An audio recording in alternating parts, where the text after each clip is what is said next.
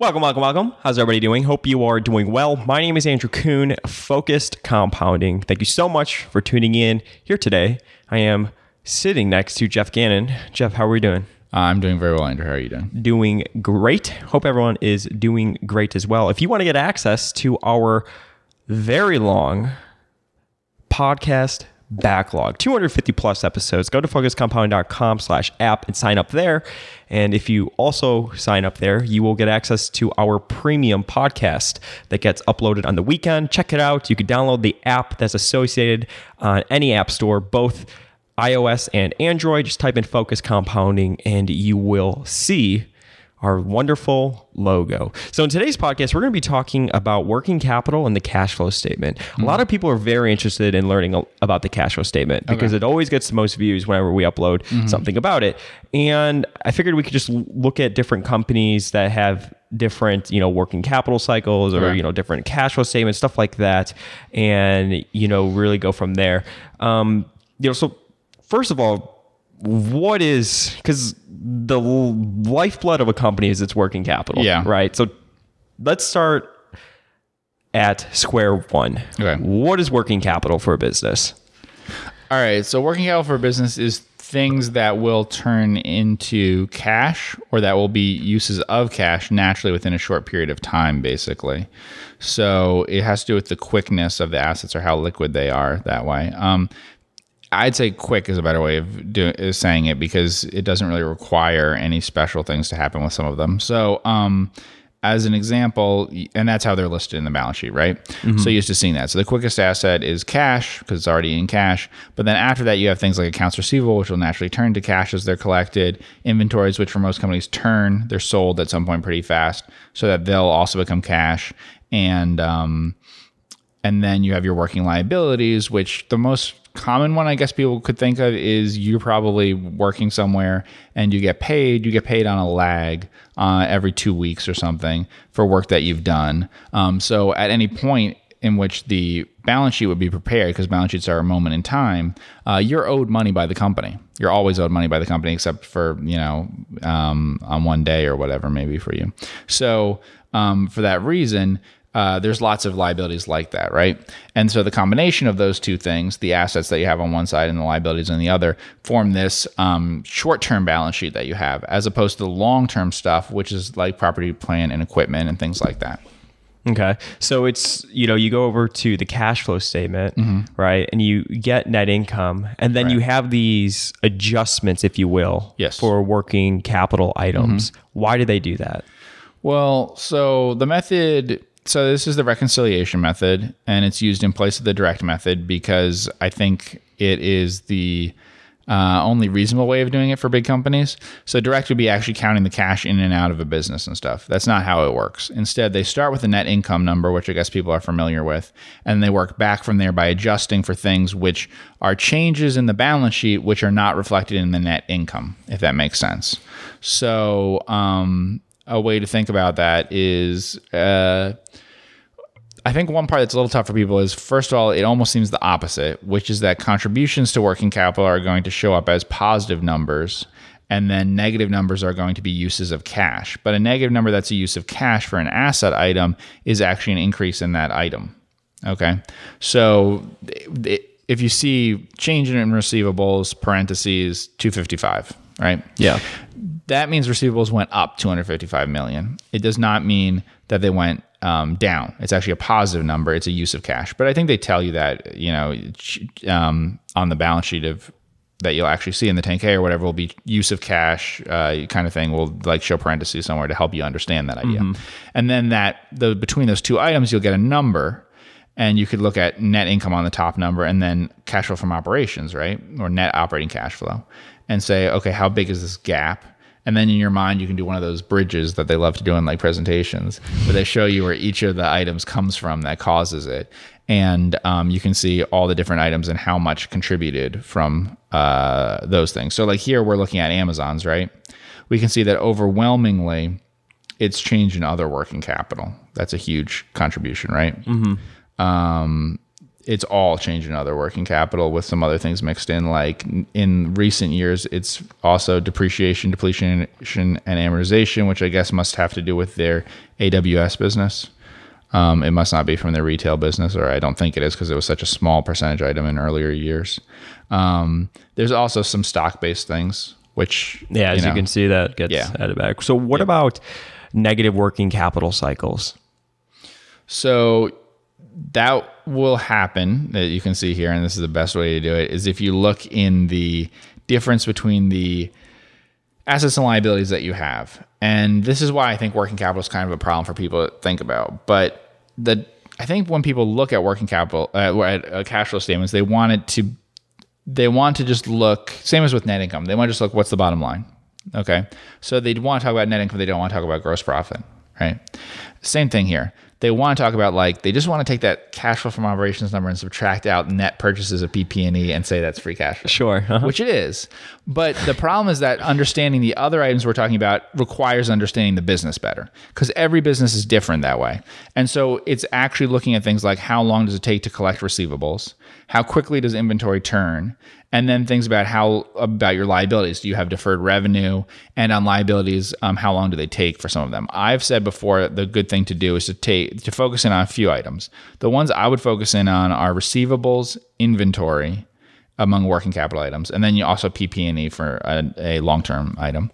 And then on the liability side, you really, for most companies, are only going to have to worry about um, accrued expenses and accounts payable.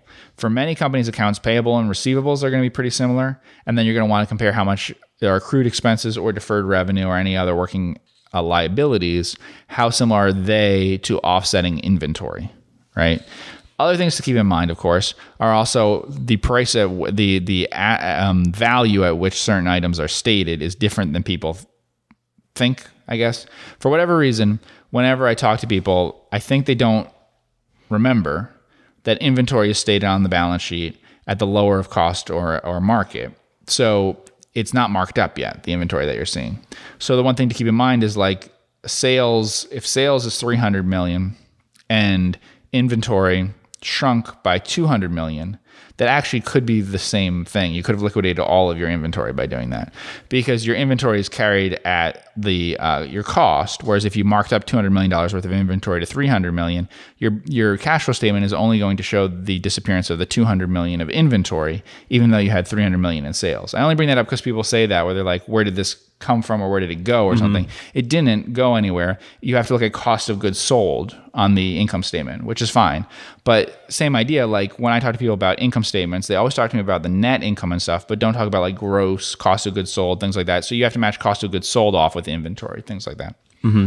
Now, uh, I guess, let's say, how would you think about it? Let's say a company draws down on their receivables, which we've seen some companies do in twenty twenty, mm-hmm. right? The first thing they did was, you know, draw down on credit lines and stuff like that, but also try to bring in those receivables, that cash, into the business. So how would you think about it, I guess, extrapolate it out if you saw like a company in twenty twenty, because it is timely, where their cash flow from operations could have potentially really jumped up? I mean, would you just try to average it out and then kind of think about it from that perspective? Yeah, you have to average it out over time. Um, because a lot of people always ask too, how do you project changes in working capital? How do you project changes in working capital? You always say just take an average.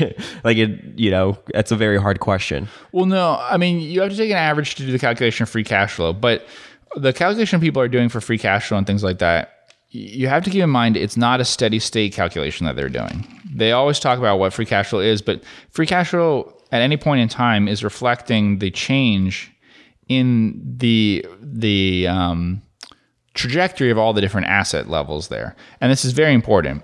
If a company stops growing, depending on the company, it will massively shift how much free cash flow it's either generating or not. So growth, for the average company you're used to finding, so if you took your entire portfolio, all right, in general, the more a company grows, the less free cash flow it generates, all right? For some companies, that's not true. It reverses. the faster they grow, the more free cash flow they generate. And so those are ones where it's very important in those cases to kind of analyze that. We mention companies like that all the time, but some ad agencies that would happen, we mention O T C Markets. That's one where we always use as a classic example of that because it's a float generating business. It's also true for financial institutions, uh, for like um, banks and insurers and stuff. Sometimes people ask about like what the concept of free cash flow for them. And it's not that useful. And in addition to not being that useful, um, I mean, it's... It's useful, useful in that their entire business is based on thinking about cash flows and stuff like that at all levels. I mean, that's matching them off and stuff is what they do. But it's not useful in the sense that literally if your idea is something that generates a lot of free cash flow is a safe business, the easiest way to get free cash flow today for something like an insurer or bank or something is to do dumb things. And um the easiest way for the average company to generate free cash flow, honestly, is to liquidate. If their job was just to, if you were paying them just based on how much free cash flow can I generate this year, that's very easy. Sell all your inventory. Don't put in any new orders to buy more and stuff. And um, let your receivables be um, collected and stuff without making new sales. So that will turn to cash. So your receivables number will go down. You know, you take everything off of your balance sheet. People ask about like companies liquidating stuff. That's what it would look like. And some companies do liquidate slowly over time. We don't call it liquidation and stuff, but they shrink the company down by doing that. So, I mean, I talked about that in my letters to investors and stuff this year about uh, Vertu Motors. A big thing about it would be how much could it take of its balance sheet strength and turn that into cash. And it was successful doing that. But it was successful because car uh, dealers had a lot of demand from customers coming in, but weren't aggressively restocking. So you can turn that into a lot of cash. So if you have hundreds of millions of, of pounds in that, that case of car inventory, you can turn it into cash, mm-hmm. right? And it's the same. And so it's like a real basic understanding of the business is the important thing. Is like you walk, I mean, to understand working capital, like you walk into the stores and walk around and go, how much is here? And what do I think about that? And that's how I think about it when I look at these companies. That same way is like, okay, so how much is on the... Um, store floor and stuff, and how can that be turned into cash? And when you see it piling up, that's your sign that there's too much of it and it's a real problem. I mean, read the Dempster mill, descriptions of Dempster uh, um, with uh, Berkshire, because it's a really good example of a company that really only did two things after Buffett bought it. One, they raised prices on things where they were the sole supplier, which is a smart move, um, because they were charging like the same for original equipment and um, for their Uh, after sales, right? So mm-hmm. uh, that's one part. But the other part was just trying to do the same business with less capital in it. And what they realized is they had way too much capital in the business. And that's surprisingly can be true. When you look at companies, sometimes you're, you're like, I don't think they need this much inventory. They could probably do the same amount of business with a lot less inventory. How do you tell if a business has pricing power with their suppliers? Um, it's a little... complicated. So one is a working capital aspect to it, right? So in general, in general, if you, the more inventory a company feels it has to carry, and the better the payment plans it's offering, the more the extension of credit, are two really strong signs that they don't have pricing power. And I don't think people realize this because they look and they just go, oh, here's the margin, right? So they're like, oh, you have a lot of pricing power. If I can sell a one hundred dollar item Um, for two hundred dollars, then I make fifty percent profit. That's plenty of pricing power. But if I sell you a one hundred dollar item for two hundred dollars and give you ninety days to pay me back at no interest, and I have to give you a very broad selection, then I don't have pricing power. Very poor selection is a, that you're still buy is a strong indicator. I mean, maybe the strongest indicator is you'll still buy if there's a stock out. So I'm not, I don't have the product. It'll be here in a week. Do you still want to place the order? Yes. Then I have a lot of pricing power. That to me has always been the clearest one for actual merchandise of that. So like people may think jewelers have strong pricing power, but they don't because they have to carry incredibly high amounts of inventory that turns very slowly. So each sale might be good, but it can be like selling a car or selling a house or something. It's a big deal for this salesperson when they make this commission because it's hard to actually close the deal. So the thing is not selling itself very well. Um, so and then the other items would be the gross margin, which we talked about. So gross margin is very important, but it's also the turns. And um, to some extent, it's also stuff you can find in the free in free cash flow stuff because it is stuff about credit. Like we have Amazon here. One big issue people should keep in mind with Amazon is the difference between serving consumers, serving businesses. If Amazon sells to households, it can collect the money right away. But if Amazon sells to a business, it may have to extend credit to the business, mm-hmm. which can change the retail aspect of Amazon's business quite a bit. So sometimes people are surprised when they're like, well, like they'll say things like, well, what if Amazon offers a lower price than this other company? Well, unless they offer credit for it, then I don't, you know, they're not going to get a lot of business. Like, why would a business buy at a two percent discount from Amazon instead of getting ninety days to pay at a higher price? You might want that discount, but those are not exactly uneven things. For a very well-financed business and stuff, maybe you want that. Maybe you'd rather a two percent discount for the ninety days, but most businesses would rather take a long time to pay than do that.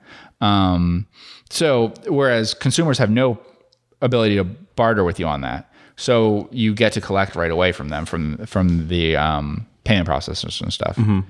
I'm always so interested to see, you know, start with the income statement and then see where we end up on the operating cash flow. Okay. That's like one of that's where my eyes really go, mm-hmm. right? So I'm kind of curious, where do you start? I mean, why don't we just use cash flow? Okay. Well, you can just use cash flow. You can do any of these things if your interest is like quantitative and not worrying about how the business really works. Mm-hmm. But there are some issues. So like, for instance, how much stock compensation is there? That's an obvious one. I was right? going to say, what are your thoughts on that? Well, I don't like stock compensation being taken out of earnings and stuff ex- exactly. I mean, I don't care about earnings, so it doesn't really matter that much. I care about cash flow and I care about the share count. And so the accounting for stock-based compensation works very well for me, which is it's going to show up there in cash flows and stuff, but then I'm going to take it back in the sense of it um, increasing the share count over time. Mm-hmm. So I feel that for most companies, the numbers that really matter are not in any sense what kind of compensation they're providing employees in terms of the value based on the stock-based compensation, but how much they dilute their share count. So I think that a history of share dilution over time is a better indicator of what they're going to do in the future than seeing what it looks like right now. Sure, that makes sense. I think it's very discretionary what they choose as their stock-based compensation. So, um, but then it does dilute, it does distort earnings in some ways. Um, That can be odd. I've only seen it with like startup type things and stuff where it's really a big deal, where I looked and went, oh, you know, without this stock-based compensation, actually their earnings would be pretty good and stuff. And then you look at the cash flow statement and you're like, well, yes, but they're diluting by so much and they're basically giving it to salespeople in place of like commissions and stuff. So they always need to make these payments. Like if they stop diluting with their stock, they're going to have to pay out big bonuses to these people, you know? Mm-hmm. So, but in some cases they're just giving stock compensation to people who don't need it. So, um, and then, so that's one reason why you wouldn't use it, right? But the other reason is like really understanding these things. So, I mean, Amazon's a hard one to look at because it's just going to be constantly growing, right? Mm. But if we look at some other companies cyclically and stuff like that, like cyclical ones, it'll be a very big deal. Um, there'll be big changes in re- receivables and inventory stuff relative to sales. Um, it's more like, I guess, an easy way for people to think about it is like an insurer, right? So if you look at an insurer, as they increase or decrease their premiums, there's going to be changes to their float. And even this, we don't talk about that much. But like I talk about it like you just look at the underwriting ratios and things like that, the combined ratios and stuff for insurers. But really what you look at is stuff like how long tail their business is and stuff. So how much float does it actually generate versus what they're writing and the profitability of that and things like that. Same thing here. It's not just like what's reported in terms of your results, but also what's happening in terms of your earnings. It's also what's happening in terms of your actual capital tied up in the business. You always would rather have it in cash than anything else. Now, I guess you could just do the calculation. Like here, we have uh, Micron Technology, right? Mm-hmm. You could just do a calculation and say, okay, well, what's an average? You know, like mm-hmm. we talk about that all the time. You could just average it out. But we'll instead look at... Um, I don't like that because I like looking at line by line. Um, as you can see with Micron, what we have an example where um, both net income and cash flow from operations and stuff is like seven times higher in one year than another or more. Um, so if we look, there's big differences here, right? Between net income and cash flow from operations. We have uh, three, four years where they have negative net income, but they still have positive cash flow from operations. But then we sometimes have a year where they have very high um, net income. Let's see where that is. And um, they don't necessarily have a lot higher cash flow from operations. That's more in the middle years that we can see that, that there's not a big change that way. Um, so, and then that you have your CapEx stuff. Okay. Now, to me, always you have to factor in the CapEx stuff, right? So there's plenty of years where they're free cash flow negative. How I would de- how I would define it as being below, uh, as you know. So if we look there, you see free cash flow is often negative and, and stuff like that um, because of the capital expenditures. So let's see the what items are shifting around a lot. Change in receivables and change in inventory, right? Are two items that change a lot. Correct. Yeah, and that is causing the total change in working capital. So. This, too unpredictable of a business for you to ever be interested in? Yeah, this is a very popular stock with value investors. It's more the issue that I think the company hasn't really created much value over like thirty years or more, except um, in situations of like shortage. I just be very careful because my concern, it's not so much that it's just unpredictable or something. These other people who buy it may understand it a lot better. I have difficulty understanding it well enough to know if I would miss... Um, if I would think that business was fairly normal when it was just a temporary shortage, because it'll become very pro- profitable in a shortage. I know a lot of investing is about timing, mm-hmm. but do you think with companies like this, you really need to be right about timing? Timing uh, the cycle? I do, but other people may think that it's not a cycle or something, you know, that something fundamentally has changed for good.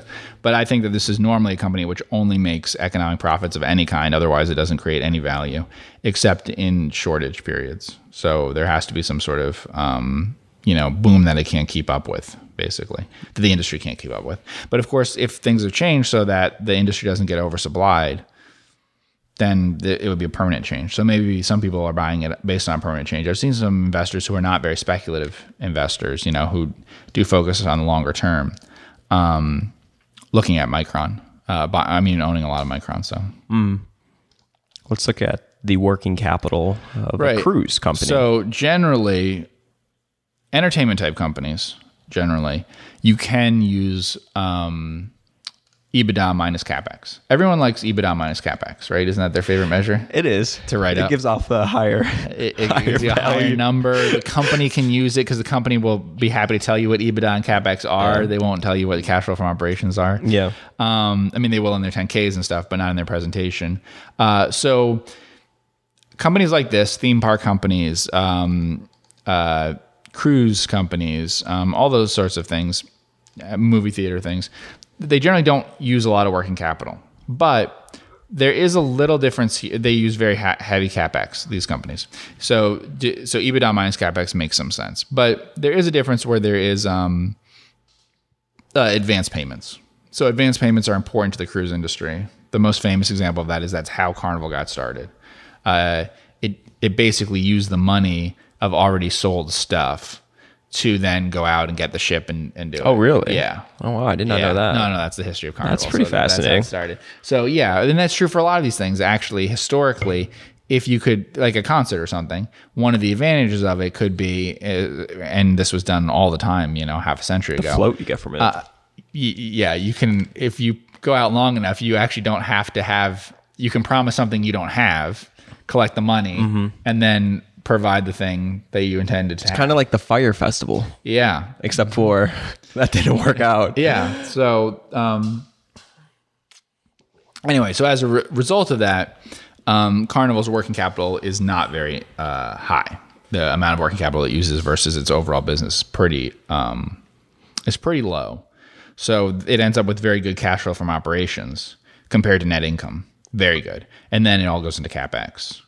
So, I mean, you'll see some things where people talk about like um, companies with real problems in their earnings. I don't know if you've read those kinds of books, but like uh, quality of earnings types books. Yeah. Know, and books about companies to short and everything. And one of the things they mention is companies where the net income is less than the, uh, I mean, sorry, where the cash flow from operations is less than the net income yeah. is a warning sign. Um, For many of the companies we're going to look at, cash flow from operations is always quite a bit higher than the net income. And you can see that here. Uh, theirs is always higher. Um, Do you agree with that assessment of that being a warning sign? Yeah. I mean, that could tell you a business model where... To me, that could tell me they're very focused on E P S potentially. Or they could just be very bullish and very dumb. Um, that I think that's how small businesses go broke.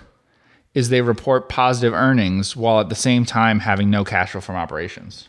So um, you sell something off your shelf, all right? So, um, and you, you, you know, you sell a piece of furniture and you go, wow, that sold really well. I'll buy two. Okay. Okay. And then you make a sale to a bigger account and you're like, oh, I'll give you one hundred twenty days now. I'll give you, and then you look at the end of the month and you're like, wait, how did I, how do I not have Where's cash? my cash flow? Yeah. Because I'm making money, right? Yeah, yeah. And then you go to a bank and you're like, I'm making money, but I don't have cash. So you'll be happy to give me money, right? I think that that is a thing that does happen with small businesses, aggressive businesses. I think that's something that would happen. I think Phil Knight wrote about that in Shoe Dog. Yeah. How that was, that, that was an issue for him. He didn't think that about he, that through. He was a C, I think he was a C P A too. But of course, running a business, maybe, whatever. But well, he I just think you always want to fill every order and make the bigger. Correct. Yeah. For him, it was like, how do we have no cat? Like, what's going on here? Yeah. Yeah. And um, that, yeah, it, it's an issue. And I think that there, it could be fraud type things and stuff. I mean, I've mentioned some companies and things, and where do I suspect there are fraud problems and things? I tend to suspect that they're in. There are a few different ways of how I tend to think it is. One is sales. I think it's very easy to game what's a sale, uh, especially if you're kind of vague about what your company does. Um, and especially if analysts don't care about, like, why did the gross margin drop and stuff? You could just book anything as a sale. Um, so what, I think sale is the least reliable number ever. Wasn't it A O L that was accused of mm-hmm. legal battles with other companies? And the way they settled was basically through future revenue growth for A O L. Like, instead of like giving them cash, the company that, you know, they sued or whatever, it was basically just buy our product or work with us in, in a way. It was like a way that they kind of gamed uh, revenue growth. Yeah, there's some things that are pretty complicated though. We were talking about a company where, you know, they have to, and this is an accounting thing that they have to do, but if they sue someone who owes them money, uh, the customer who, uh, it's not quite a customer, but same sort of idea. Um, Basically, if they're owed receivables that they're supposed to get, um, and they sue someone over it, then they have to capitalize the loss, the pri- the uh, what they're paying the legal firm over time as a receivable, which then gets collected when it gets paid off, or when there's a judgment in their favor and stuff, and then it's finally paid in cash. Because it's the same sort of concept. The judgment that they get from a court will end up being on the balance sheet just like a receivable, and then it'll go to cash if the company, uh, you know, does eventually one day pay off what they've been ordered to. But I know that that's very confusing for some people. Like, some people looking to are like, wait, so if they book a million dollars in legal fees, their receivables go up by a million dollars? But yes, that is in fact what's happening with that company. Um, that's what ha- has to happen. That's the way that it works. And and, and then, b- but to be like, so to understand why it's done, the, these things are done this way and stuff, that means you won't report in earnings the actual payment for you. Okay. So like, when someone had been ordered to pay you money and then they don't for a while and then they finally pay you the money, that won't show up as a million dollars of earnings. That's, you know, this solves that problem. So when we're talking about things like inventory and stuff, if I, um, if when we, you're not, the reason why you're seeing this with, like, I think earnings and receivables being the two biggest issues is that very promotional companies seem to be very focused on sales, sales growth more than anything else. And to some extent earnings, but I don't even know if earnings as much as sales, you know? And if you were going to, this is what I was saying before, like, if you're going to pursue sales at the risk of anything, then what signs would you see of problems with it? I'd see a few gross signs. Gross margins. So gross profits would go down. Correct. Your gross margin would go down, right? Two, your turns on a gross basis would go down. So your inventory would rise faster than your sales. And three, your payment terms would get worse. So your receivables um, would also lengthen. So all of that is seen as, like, they call it, like, um, the, about different fraud things, they have different names for it. But in a sense, all of those are just loosening up for the customer, like just being willing to give them too good a deal. And that may not be obvious, but like, so putting too much stuff in my store, um, having too much inventory on hand. Like, think about it, I want to make a big sale to someone, okay? Like a, you were saying with Nike and stuff, right? What's the easiest way to make a big sale? I, I want to sell a million dollars worth of shoes or something. Okay, well, I can give them a discount, a rebate, whatever. That hurts my gross mar- margin. Uh, two, I can be ready to ship right now. So I bought all the shoes speculatively, okay? That'll help close the deal today. Sure, yeah, yeah, absolutely. And then three, I'll give them more time to pay me. Yeah, extend. So if I said to you, I'm going to give you a rebate Um, I don't get to do this for everyone else, but I'll do it for you. And uh, I can ship right now. And you don't pay me until you've got them. And you probably, you may not have to pay me until you sold them. Um, do you want to do this deal? Sold. Then you're a lot more likely to do it. Where do I sign? But then if you do that this period, right, the next, and you grew twenty percent, the next period you have to do even more of that. Do it again. And you're chasing lower and lower quality sales. Because if you had really high quality sales, the people would come to you. They wouldn't need a lot of inventory on hand right now. They'd wait for it. Um, they wouldn't need really nice terms from you in terms of how long you'd let them pay. And they wouldn't need, you know, different rebates and things. So it, I think it's always talked about as a sign of fraud and stuff. And I believe it can be a sign of fraud and everything. But I also think it can be a sign of overly aggressively chasing sales.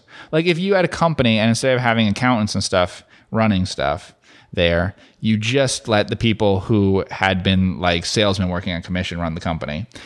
Why would it go broke pretty quickly? Is because it would start having rapid sales growth with net income that looked very bad versus cash flow from operations, because no one was focusing on we actually need to bring in cash. They just would say, how do I close this deal? Let's book it, sure. And if you do that, if you just start focused on booking more and more sales, then the way that, that it would happen would be increasing receivables, increasing inventory in the sense of increasing faster than sales, and uh, worse gross margins too. Yeah. Um, but that could show sales increasing and could even show earnings increasing if you did enough of it, and it would work for a while. But the problem too is that then it would become even worse, because you, you've taken more and more of the, you've kind of used up a lot of your potential customers by doing that. Um, so that's why I think you look at those sorts of items. Um, they can be an indicator of problems ahead. Uh, and people who short stocks and things look at that. I mean, in terms of a cycle, we just did Micron. That's where it would show up in the cycle. Would be um, something like two. I mean, uh, the obvious one would be inventory, I guess. We could look at Micron. I don't know how far back their record goes. Let me pull it up again. And there's certain ratios that you can calculate for this. Um, like you can do um, inventory divided by cost of goods sold and stuff to see how fast the inventory is moving. Ah. Sometimes when we record, I can only have two open at a time. Okay. Bandwidth. Shows that the uh, company has. And as things slow down, that would be an indication that you might be uh, cyclically at a tough point. Micron might have to be month by uh, month, I mean month by month, quarter by quarter balance sheet to get a feel for it, um, because of the cyclicality in that industry, how short the cycle is. But um, we got no internet. We are flying dark. Uh, so people use that. People who are interested in cyclical industries and stuff look at that. What are your thoughts on companies that don't retain any of their earnings? Uh-huh. So they have like negative retained earnings, uh, but they, you know, generate a lot of cash and obviously pay it all out in the form of either, you know, dividends. I mean, what are your thoughts on businesses? Well, that'd be that a financial engineering thing. It's not really something that could naturally happen to a business. I mean, it could. A lot of times when you see companies that do that, they always have a ton of financial leverage. Yeah, it's a private equity strategy.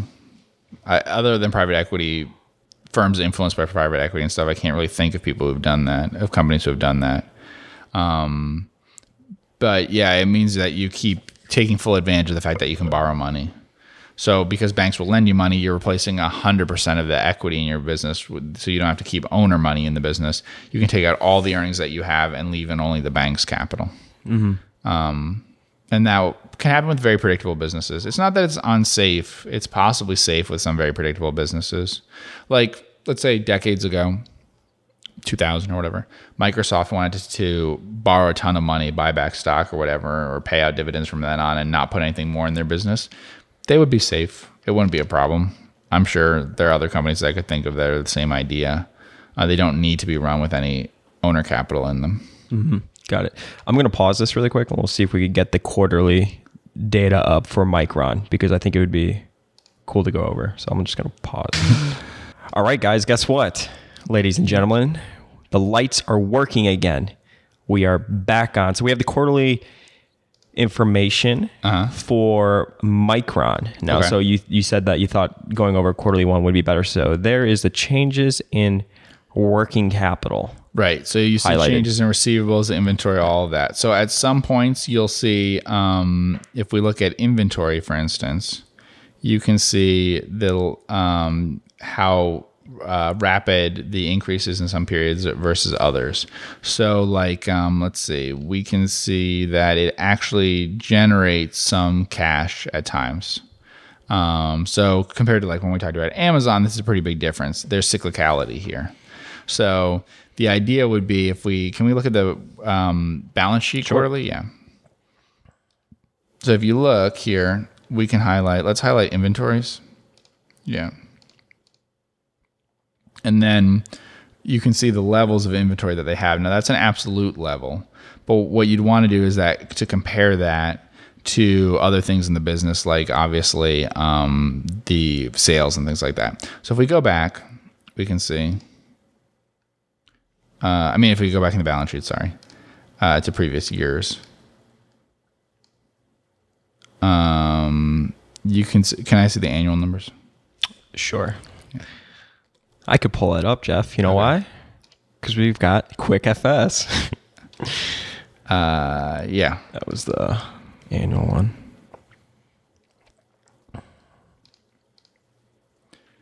I guess some of these things are difficult for people to think about because they involve things on different um, statements. So like I said, the things that matter are like sales over cost of goods sold and stuff. Uh, inventory over cost of goods sold. Yeah. So the turns of the inventory, and I don't know if we talk about that enough.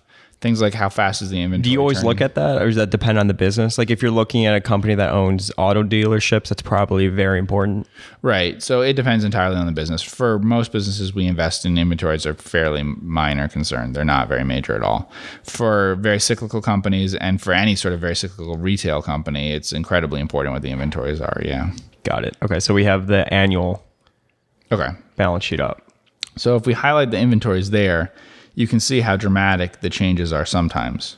So um, as you can see, right? Yeah. Inventory doubled between two thousand five and two thousand seven. Um, but then it declined all the way down in two thousand nine to what? That's about thirty-five percent decline or something like yeah. that. Mm-hmm. So that's a interesting thing. Like, I mean, Amazon's never gonna have its inventory down thirty-five percent. Its inventory is always gonna be more and more inventory. Mm-hmm. Um, so you can see that, and then you have rapid increases again. So it doubles in one year after that, right? Mm-hmm. Um, so depending on, you'd have to look to find peers and things like that. What you j- don't want to see probably is very rapid inventory growth, and then you buy in. Uh, it's usually better to buy in at the point at which the inventory would be a lot lower in the cycle. Yeah. And that's going to be true for lots of markets, obviously, that buying in at a point of low inventory predicts good future returns. Like we, you just said about with um, like uh, a car dealer or something, right? Mm-hmm. So if you buy at a point at which you know car uh, used car inventory is low, then it makes it much more likely that used car prices are about to rise, and that gross uh, profit per car and stuff is going to go up. And that's going to make your reported earnings look better. Mm-hmm. I mean, obviously you can invest in these companies, right? There's people that specialize in investing in semiconductors mm-hmm. and stuff like that. They obviously understand the business. Do you think Buffett, he just would never go in this area because of how unpredictable it is, and because there is more of that timing aspect to it? Maybe. He was in the textile business, and textiles and semiconductors have certain features that are incredibly similar. So um, it, it basically having to do with how short the cycle is and the inventory stuff. Um, they're the same thing. They, you'll see very strange returns on invested capital numbers for that reason. Mm-hmm. Um, yeah, I, I mean, even if you wanted to speculate in it, it's a good idea to look for things to see. Um, if you like, yeah, let's see, can we, let's look at change in inventory, for instance. Yeah. So we got that right there. Okay. So change in inventory. So I, I'm not suggesting speculating and stuff. But if you were going to invest in businesses where that's happening, um, you would notice things in twenty twelve, thirteen, fourteen, and fifteen um, that would be pretty interesting because of the change in inventory gener- is generating cash in those periods. Um, that would make you think about, what does this mean? Um, and then I think you might take it as a warning sign when you see big increases in inventory. So in twenty nineteen, you saw a major use of cash, I guess, was inventory. Cash went out, correct. Yeah. yeah. Which is fine. I mean, if the future's getting better and everything, but if you assume that that's not the case and that the future is fluctuating around like a uh, the past uh, averages, then if you were going to speculate in companies like this, you would become more interested in them when you saw them liquidating inventory, start thinking, oh, should I buy into this and stuff, and become less likely to want to buy into them at later periods where that's happening. In a sense, almost when they were selling off their inventory, you'd want to think about buying. And when they were buying inventory, you'd want to think about selling. And the same idea should apply in fashion things for the same reason. So when some company you might be interested in gets kind of overstuffed with um, clothes that can't sell and then has to mark them down to sell and stuff, yeah, that might actually be the time when you look at them and say, oh, maybe earnings are temporarily hurt by this and I can get into it now. And then the time where they're like, everything's flying off the shelf, you might want to say, oh, I don't actually want to get in now when they're buying stuff, because the inventory they're buying right now might actually have a hard time selling it. Um, yeah, so, I mean, the inventory one's the easiest one to see that way, I think. Um, and we said you can do inventory turnover numbers and stuff, which is one way of looking at it, and be a little cautious when... And how do you do that calculation? Oh, so, um, the one that I think would be the best calculation for people to use is, um, you could do it either way, but inventory over cost of goods sold. So where's our, let's look at our balance sheet here. Uh, inventory is the highlighted one. Okay. So we're at five billion or so. Sure. Then, okay. And then we can go to income statement. Cost of goods sold were what?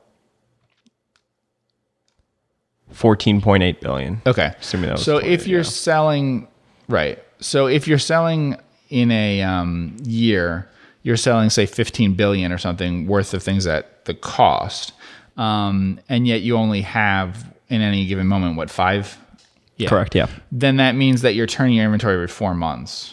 Um, fifteen divided by five is three, twelve divided by three is four. Oh, I see what you're so saying. So about every four months. Um, so how much cost of goods sold went through the business, and then the balance sheet is... you know, snapshot in time, so it shows you where it's at. Right, but then that's also a thing that you need to be kind of like concerned about or whatever, in that thinking about, okay, so if they increase their, if you saw a shocking increase in inventory, like one point five billion or something, that's like, they just bought four months more worth of inventory than they normally did. But what's a bigger issue with that is, if sales themselves move around a lot, like sales here were a lot lower before, then what you think is four months of inventory could be six months of inventory. And why that would be an issue is, let's say that you buy four months more inventory than you normally do, okay? But you also happen to do it at a moment when sales, the velocity of it's going to slow down. Now it's six months of inventory. What you actually know from the stock is, we have to sell at a very bad rate for six months to get ourselves back out of this. Sure, again. yeah. Um, we could do that with another company. The cost. So like if you look at those turnover things, probably some company where we understand what the product is or something would help. We could do a We could do a car dealer. We could do a supermarket. We could do something where people have a real idea of like more of a product they can imagine in their life. What are you typically looking for when you look at turns? Mm. Is there like a general rule of thumb? Yeah. The higher the turns, the less speculative the business is going to be. The lower the turns, the more speculative it's going to be. Got it. Okay, um, so for right here, we have inventories of Village Supermarkets. Okay. Uh, thirty-nine million. All right. And inventory, we'll you can look at income statement, cost of goods sold in twenty twenty. one point two, yeah, one point three billion. one point three billion. Yeah. So again, wow. You could do the calculation there. Yeah. So the easier way here is to calculate how many times it, um, so how many times you turn it over. So that's being turned over, what, over thirty times? Sure. If I take this big number here and divide into that number, we said that was forty, and then we go here, and this number is one thousand three hundred.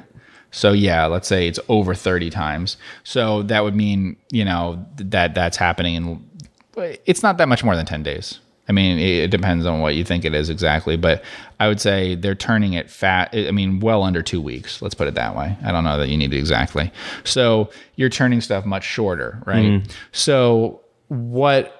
that's one reason why you might have more predictable margins and things. So, but it is telling you something that's very obvious. I mean, I hope it's very obvious stuff without having to look at the accounting, that what Micron is doing is much more spec, their inventory is much more speculative than Village Supermarkets, the supermarket shelf inventory, because whatever mistakes you're making are solved within a matter of two weeks or so on average at Village, as opposed to um, something that's several months at a company that's involved in um, tech stuff like that. Mm-hmm. Um, but we could also look at things that like, uh, do we have a jeweler or something like that? Some higher item, or even Tandy we could do, um, any of those that have higher gross margins.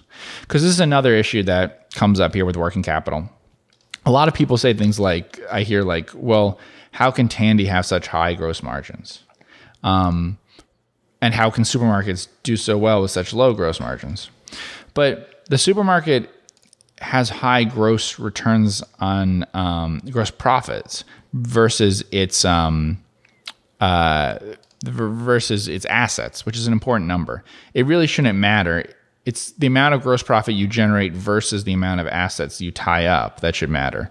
So your gross margin can be higher and higher if your turns are lower and lower, um, and vice versa. It should work out either way. So like if a supermarket can turn something in five days instead of ten days, it should be about much lower margins because it can generate that much more per, uh, you know, dollar per amount of shelf space. Basically, if that shelf turns over twice, then I can make, you know, um, I'm, if I make two dollars on the first sale in gross profit and then two dollars on the second sale, it's the same as making one sale at a four dollar gross profit, you know? Mm-hmm. Um, so let's look at Tandy. What was their uh, inventory situation? thirty-four. To, this is in two thousand eighteen. Okay. And then if thirty-four we look, million. Yeah. And then if we look at their cost of goods sold. So using cost of goods sold is important here because it doesn't include the markup. A lot of people will use revenue, but with Tandy, that would be a big mistake because it makes it look like they're turning very fast, eighty some million. But they're just marking up the inventory. They buy it. So you don't want to confuse, I bought for a dollar, marked up to two. Oh, I turned it twice, right? You only turned it once. You turned the dollar that you um, that you paid for it. So here it's, what do we say? So um, so thirty-four million in inventory. And, and thirty-three million cost of goods sold. Correct. So one turn. So they're keeping their store for an entire year. Okay. So that's the really big issue that you're seeing there. Could that tell you a little bit about the actual demand for the products that they're selling in yes. the business? Yeah, it can. And that's the problem that they're facing now. I don't know all the details of what's happened with their accounting thing since they um, delisted and stuff, but it's all related to inventory that got too high um, and, and poor inventory control and things like that. Um, but that's also why their gross margin can be that high, because they stock all the stuff that almost nobody wants.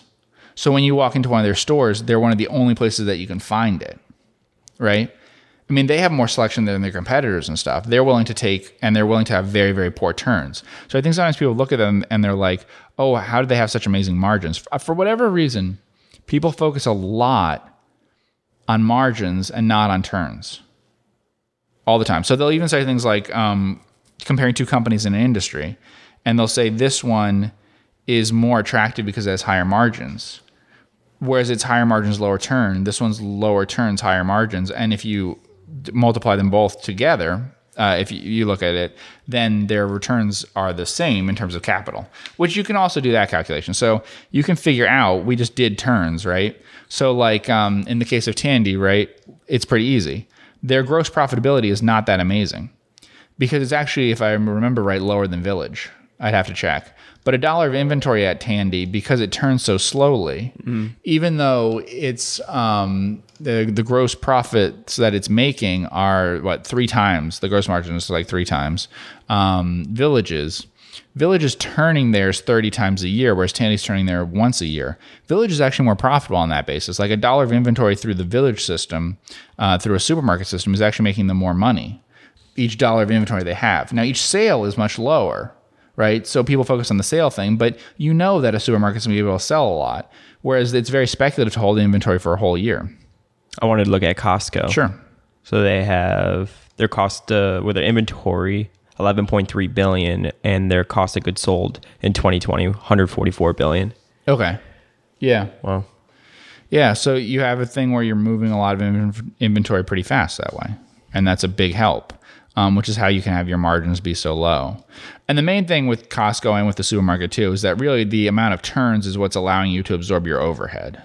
I mean, so one way to think about break even, right, is you could think about break even like, oh, we need a certain margin. But I think that's kind of crazy because you can't have that sort of margin at a supermarket or something. What you really need in a sense is we need a certain level of attendance.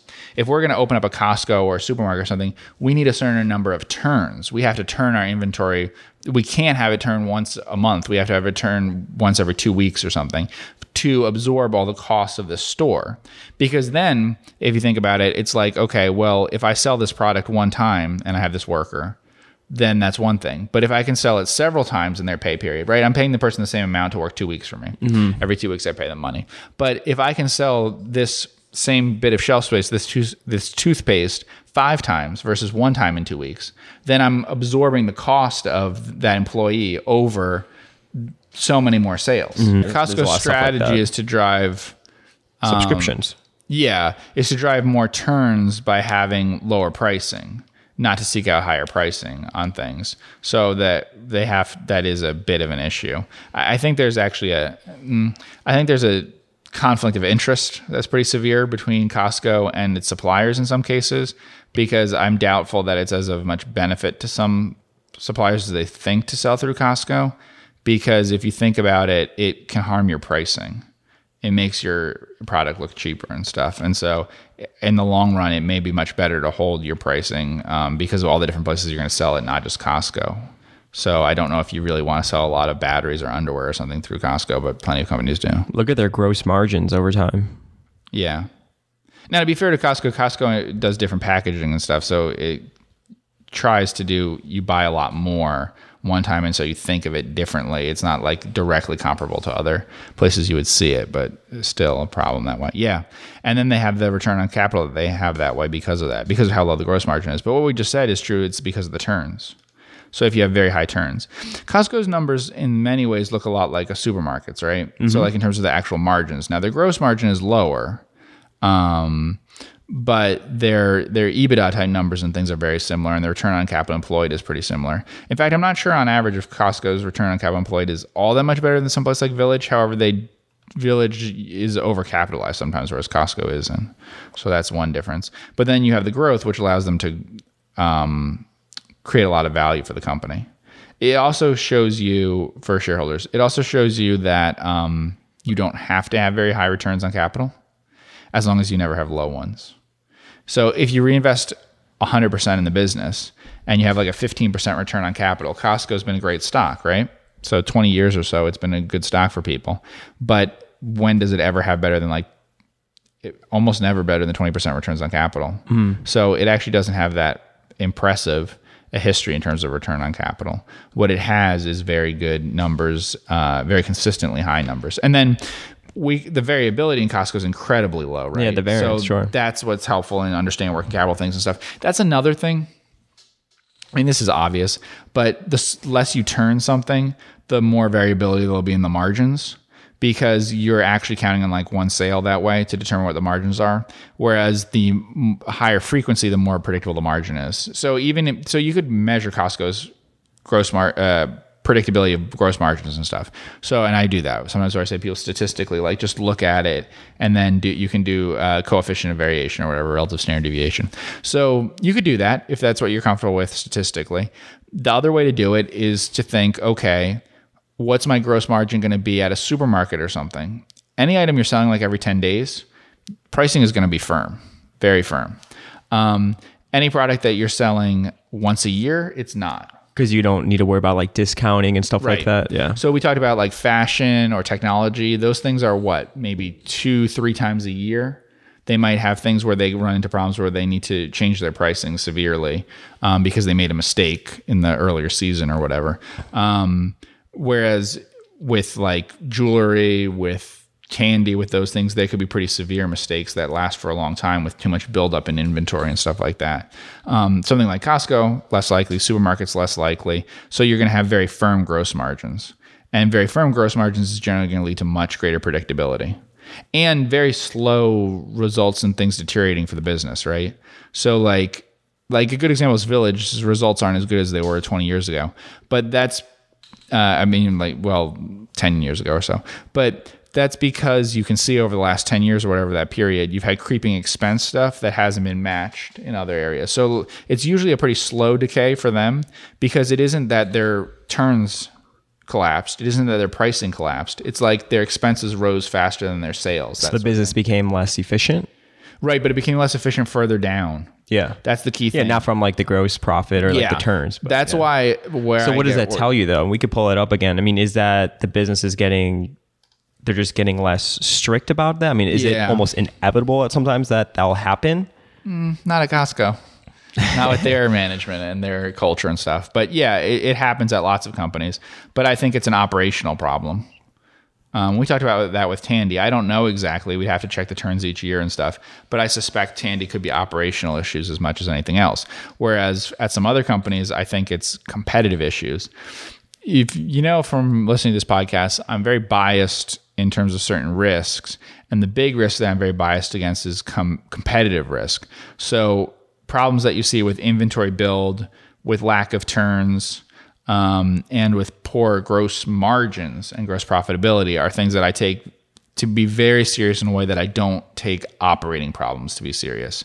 The fact that your salaries and stuff rose faster is not as concerning to me. It could be concerning in the long run, but generally your own organization isn't going to do as much damage to you as um, competition is. Mm-hmm. Whereas deterioration well, at ref- the gross level yeah. is uh-huh. really bad. So yeah, if you saw inventory piling up and gross margins falling at the same time, you know, worsening turns and all that, that's something to worry about. Concerning. But that's also true because there's a paper done on that about gross profits divided by total assets, which is your gross profitability.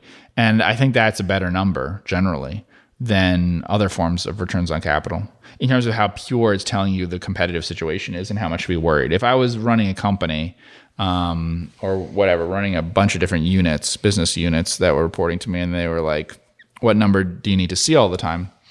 If you see month after month that gross profits divided by total assets are the same or higher, that's going to give you a lot more confidence.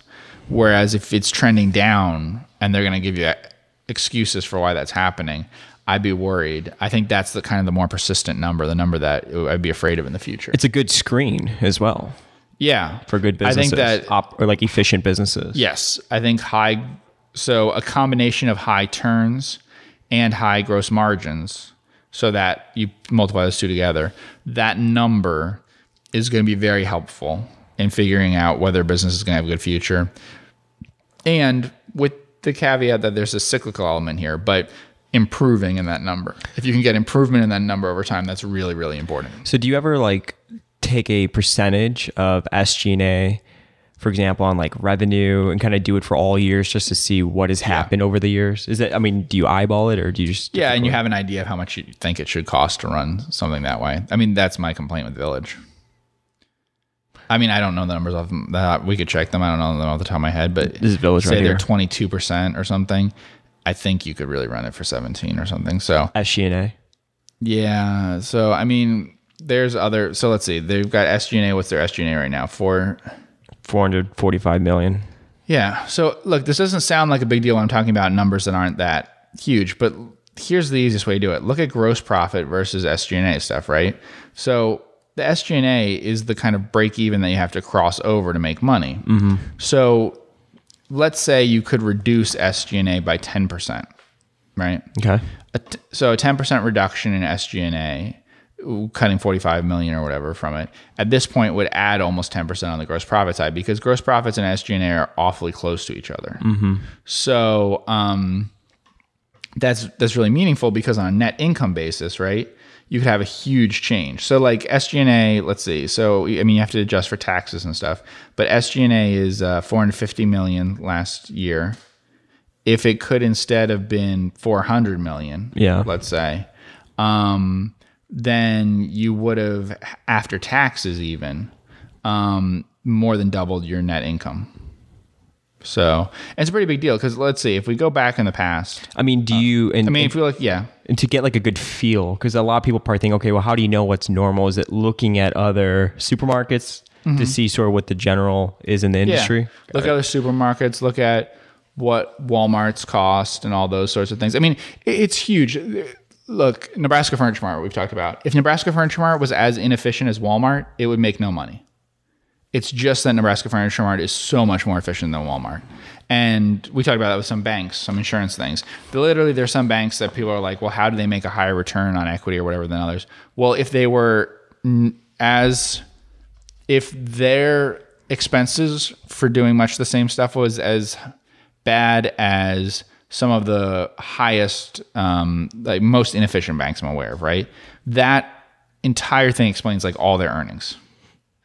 You know, um, if you took, in many industries, if you took the best operator and the worst operator in terms of their expenses, that could explain all the difference. So here, if you look, the gross profit situation, I think, hasn't been that bad for Village. So if we look over the last um, ten, twelve years, whatever we have here, I think it's hasn't been terrible at all. Where I see some problems, I think, are in sales S G and A. So at, they had um, three hundred five million dollars in gross profit and two hundred fifty-three million dollars in S G and A back in two thousand eight. Okay.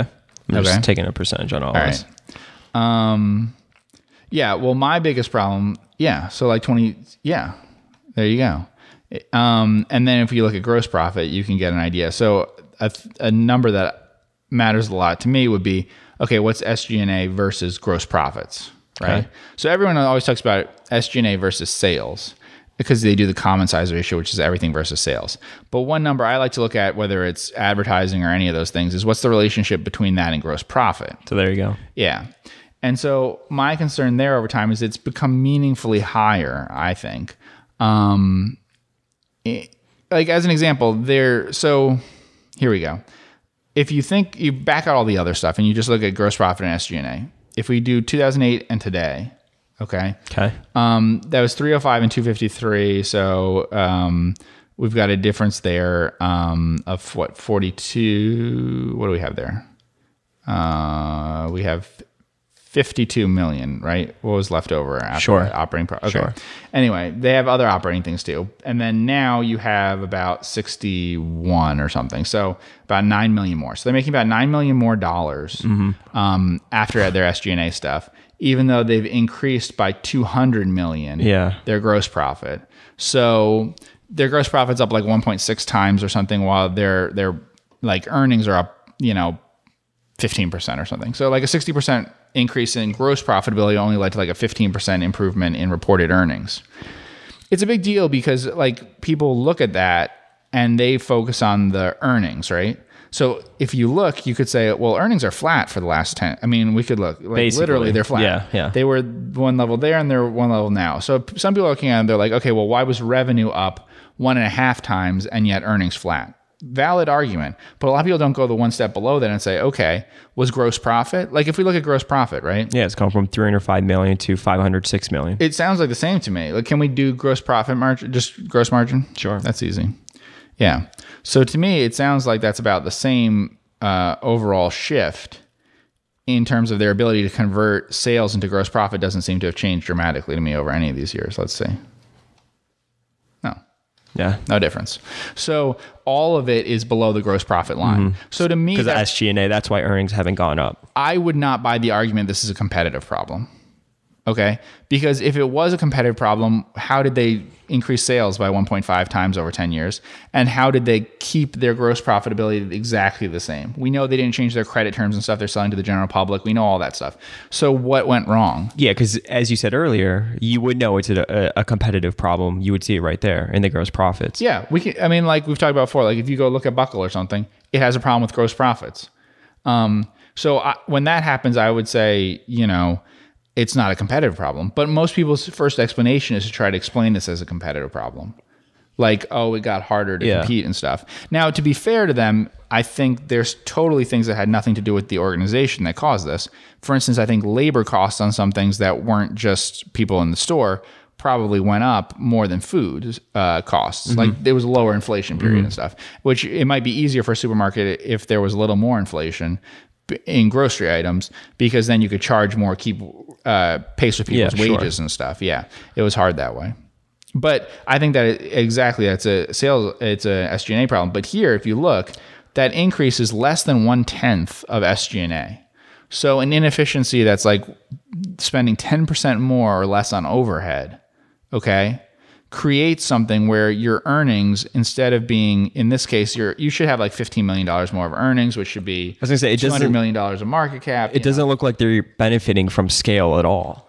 Right. It doesn't. Well, and it hasn't because they've, they've shrunk over, uh, they've, their, their S G and A has grown over time, not just like it's not benefiting from scale, but as if you're getting worse as you scale up. Yeah. Um, but it isn't something that's unique to them. It's something that you've seen with some other supermarket things. And I think part of it is cost pressure, that it's groceries have been so cheap for the since the financial crisis versus people's wages, that anything you have to pay people for, whether it's I T things or whatever, you can't keep down at the same rate there. I also think in this case, it's some executive compensation and things like that, but that doesn't explain the whole difference.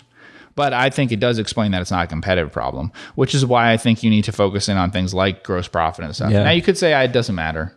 Like, okay, so why does it matter? Either it's something that I the management isn't doing that great, or the culture's not right, or it's competitive. Why do I need to know like the difference between it? But I think it helps to know in the like better understand the business. And I think the gross numbers help with that. Yeah, absolutely. And we should look at the other side of the coin. Mm-hmm. I think it's one of the best podcasts we've ever done, Jeff.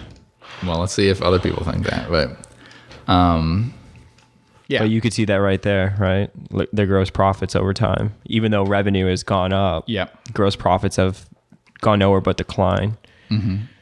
And theirs is interesting because we could also look at their turns, because I think if they're t- so here we go. So you can see that gross profits had been rising for a while, gross margins, and then they start to decline. Yeah. Um, But their gross margins have held up fairly well. And I think the reason for that, if we look, is let's look at the balance sheet. All right. And yeah. And then let's look at the... For people listening, one hundred twenty-five million dollars in okay. inventories. And you yeah. can look at the income statement. Um, cost of goods sold, five hundred twenty-three million dollars. Right. But if we look back in like two thousand seven, two thousand eight, all that period, I'm trying to see. Um, yeah. So let's see. Okay. So back to the balance sheet then. And, um, I'm sorry, inventories right there. Yeah. So they were turning, so they were turning over way more five back times the back then. Yeah. So they were turning five times a year back then. And where do we say now we have it at? It's one twenty. And so that's more like, yeah, their turns have gone down. Their turns have gone no, down. No, no, it's even worse than that. Yeah. So their turns have gone down dramatically. Yeah. Um, I mean, look here, for people listening, in two thousand seven, they had seventy million dollars in inventories, mm-hmm. and they had cost of goods sold of three hundred twenty-three million dollars. So they yeah. were turning it over, over multiple times. And now it's, uh, what do we say, one hundred twenty-five million dollars in inventories and five hundred twenty-three million dollars yeah. in um, twenty twenty. And then you see their margins as well, as, as Jeff right, said, as two thousand eight. A, as a, yeah. two thousand, I, go ahead, go ahead. I was going to say, it, it's not a dramatic difference in the turns, but it's happening at a time that you're also having margins. See, normally what happens is your margins are deteriorating because you're marking things down. So if you mark things down, you should turn your inventory faster, other things equal. So what it's telling you in terms of demand and stuff is that it's worse than it appears. It's partially showing up as a profit margin problem, a gross margin problem, yeah. but it's partially showing up as also more inventories building up. Demand and pricing issues. Yeah. Because typically, right, supply demand, when there's less demand, you know, you, you discount it, whatever, try to sell, but they're just kind of having both issues. Yeah. And if we were to do it for each and every year, sometimes it can tip you off. I don't think it's that important to like focus on that. The, but if you were trying to predict quarterly earnings and things, what you would do is look, because what probably happens for most companies, and, and might have happened here, is the build in inventory happens first. So the the inventory turnover goes down, and then they cut their uh they then they cut their prices. You don't start by cutting your prices. You cut your prices in response to inventory that's building up too mm-hmm. much. Um so like here, if we look, they s- built pretty high. Let's see. Okay. Yeah, all right. Okay, so let's go to the um income statement now. Okay. So yeah, because in the first half of the period we're looking at, they doubled inventory, and it took them a long time to double costs of uh, goods sold. So they were, they started to build up in inventory in a way that you could have seen before they started to have the gross margins um, come down. And if we looked on a quarterly basis, it should be much more obvious, because this is a company that turns pretty fast, you know. So it's making several sales a year. Um, on a, on a, like a quarterly basis would be much more obvious. Yeah. Mm. And then they, of course, as you'd expect, then also suffer more from declining scale, like you said. Mm-hmm. Um, but gross profit had held up pretty well until fairly recently. Like it was fairly flat until the last few years. So, um, and that allowed them to have fairly good operating profits considering how far down sales came. I mean, that's a very big sales drop for a company to do that. I've seen lots of companies, retailers, where a sales drop of twenty to thirty percent would cause them to be significantly uh, losing money. And Buckle was never losing money. Um, but the the reason for that is accepting somewhat lower gross margins, like we said, and somewhat lower turns, and then slowing down the growth, obviously. Wow. What a great podcast. Well, look, their S G and A actually, right? Yeah. That's pretty impressive. Their S G and A has not really gone up in like seven years. Yeah, it's like a percentage of it. So that's a company that's aware of the fact that it was a growth company and isn't anymore, because you don't see that usually where growth companies can manage. Yeah, but yeah. you can see that it gets that it obviously gets worse. Mm-hmm. Um, the S G and A numbers get worse because the sales come down by so much, you know. Um, but I like to think more of it in terms of like S G and A being covered by cost of goods, uh, by, by being co- covered by gross profit as the break even for people to think that way. Because when people are like, what are the risks here? The risks are probably, I mean, I don't know, but the risks are usually if you have that much S G and A, you can't get rid of it. So like the only reason why you're making money is because your gross profit is this amount now. So if you could hit a point where your gross profit was steady, then you're okay. But this company has had declining gross profit for a few years. Um, and you're not really going to be able to cut your S G and A. You know, you shouldn't expect that. Uh, by that much. So you have to keep that gross profit over that amount. Um, and, you know, they are at a point where we can see, let's see, S G and A is now, that's pretty impressive. Their S G and A now as a percent of sales is not that different than it was at the beginning of this period thirteen years ago. So it shows you they're probably a lot more disciplined about it. Because they're forced to, you think? Yeah. Yeah, it was in two thousand seven, it was twenty-four percent. And then in two thousand twenty, it's twenty-seven percent. It's basically flat since twenty thirteen, right? Like the actual dollar amount. Yes. So the S G and A percentage has gotten worse, but the actual dollar amount is the same, which is really because revenues decline. Yeah. And so as a result, and like we said, margins have even gotten worse. So gross profit's gone down a lot. So obviously profits have gone down a lot. But the only reason there are any profits at all is because they stopped growing S G and A as fast as they were before when things started getting worse. So, and there's some companies that won't, that don't do that. And if you imagine if that happened here, their profits would basically be gone, you know, if they had kept trying to grow at the same rate. Mm-hmm. Cool. Well, thank everybody so much for tuning in with Jeff and I on the Focus Compounding Podcast. Go to focuscompounding.com slash app to get access to our podcast backlog. We're about to record our premium episode right now, so go over there if you want to listen to it. It's always one of my favorite episodes that we do. I thank everybody so much for tuning in with both of us. Thank you so much for all the support. We will see you in the next podcast.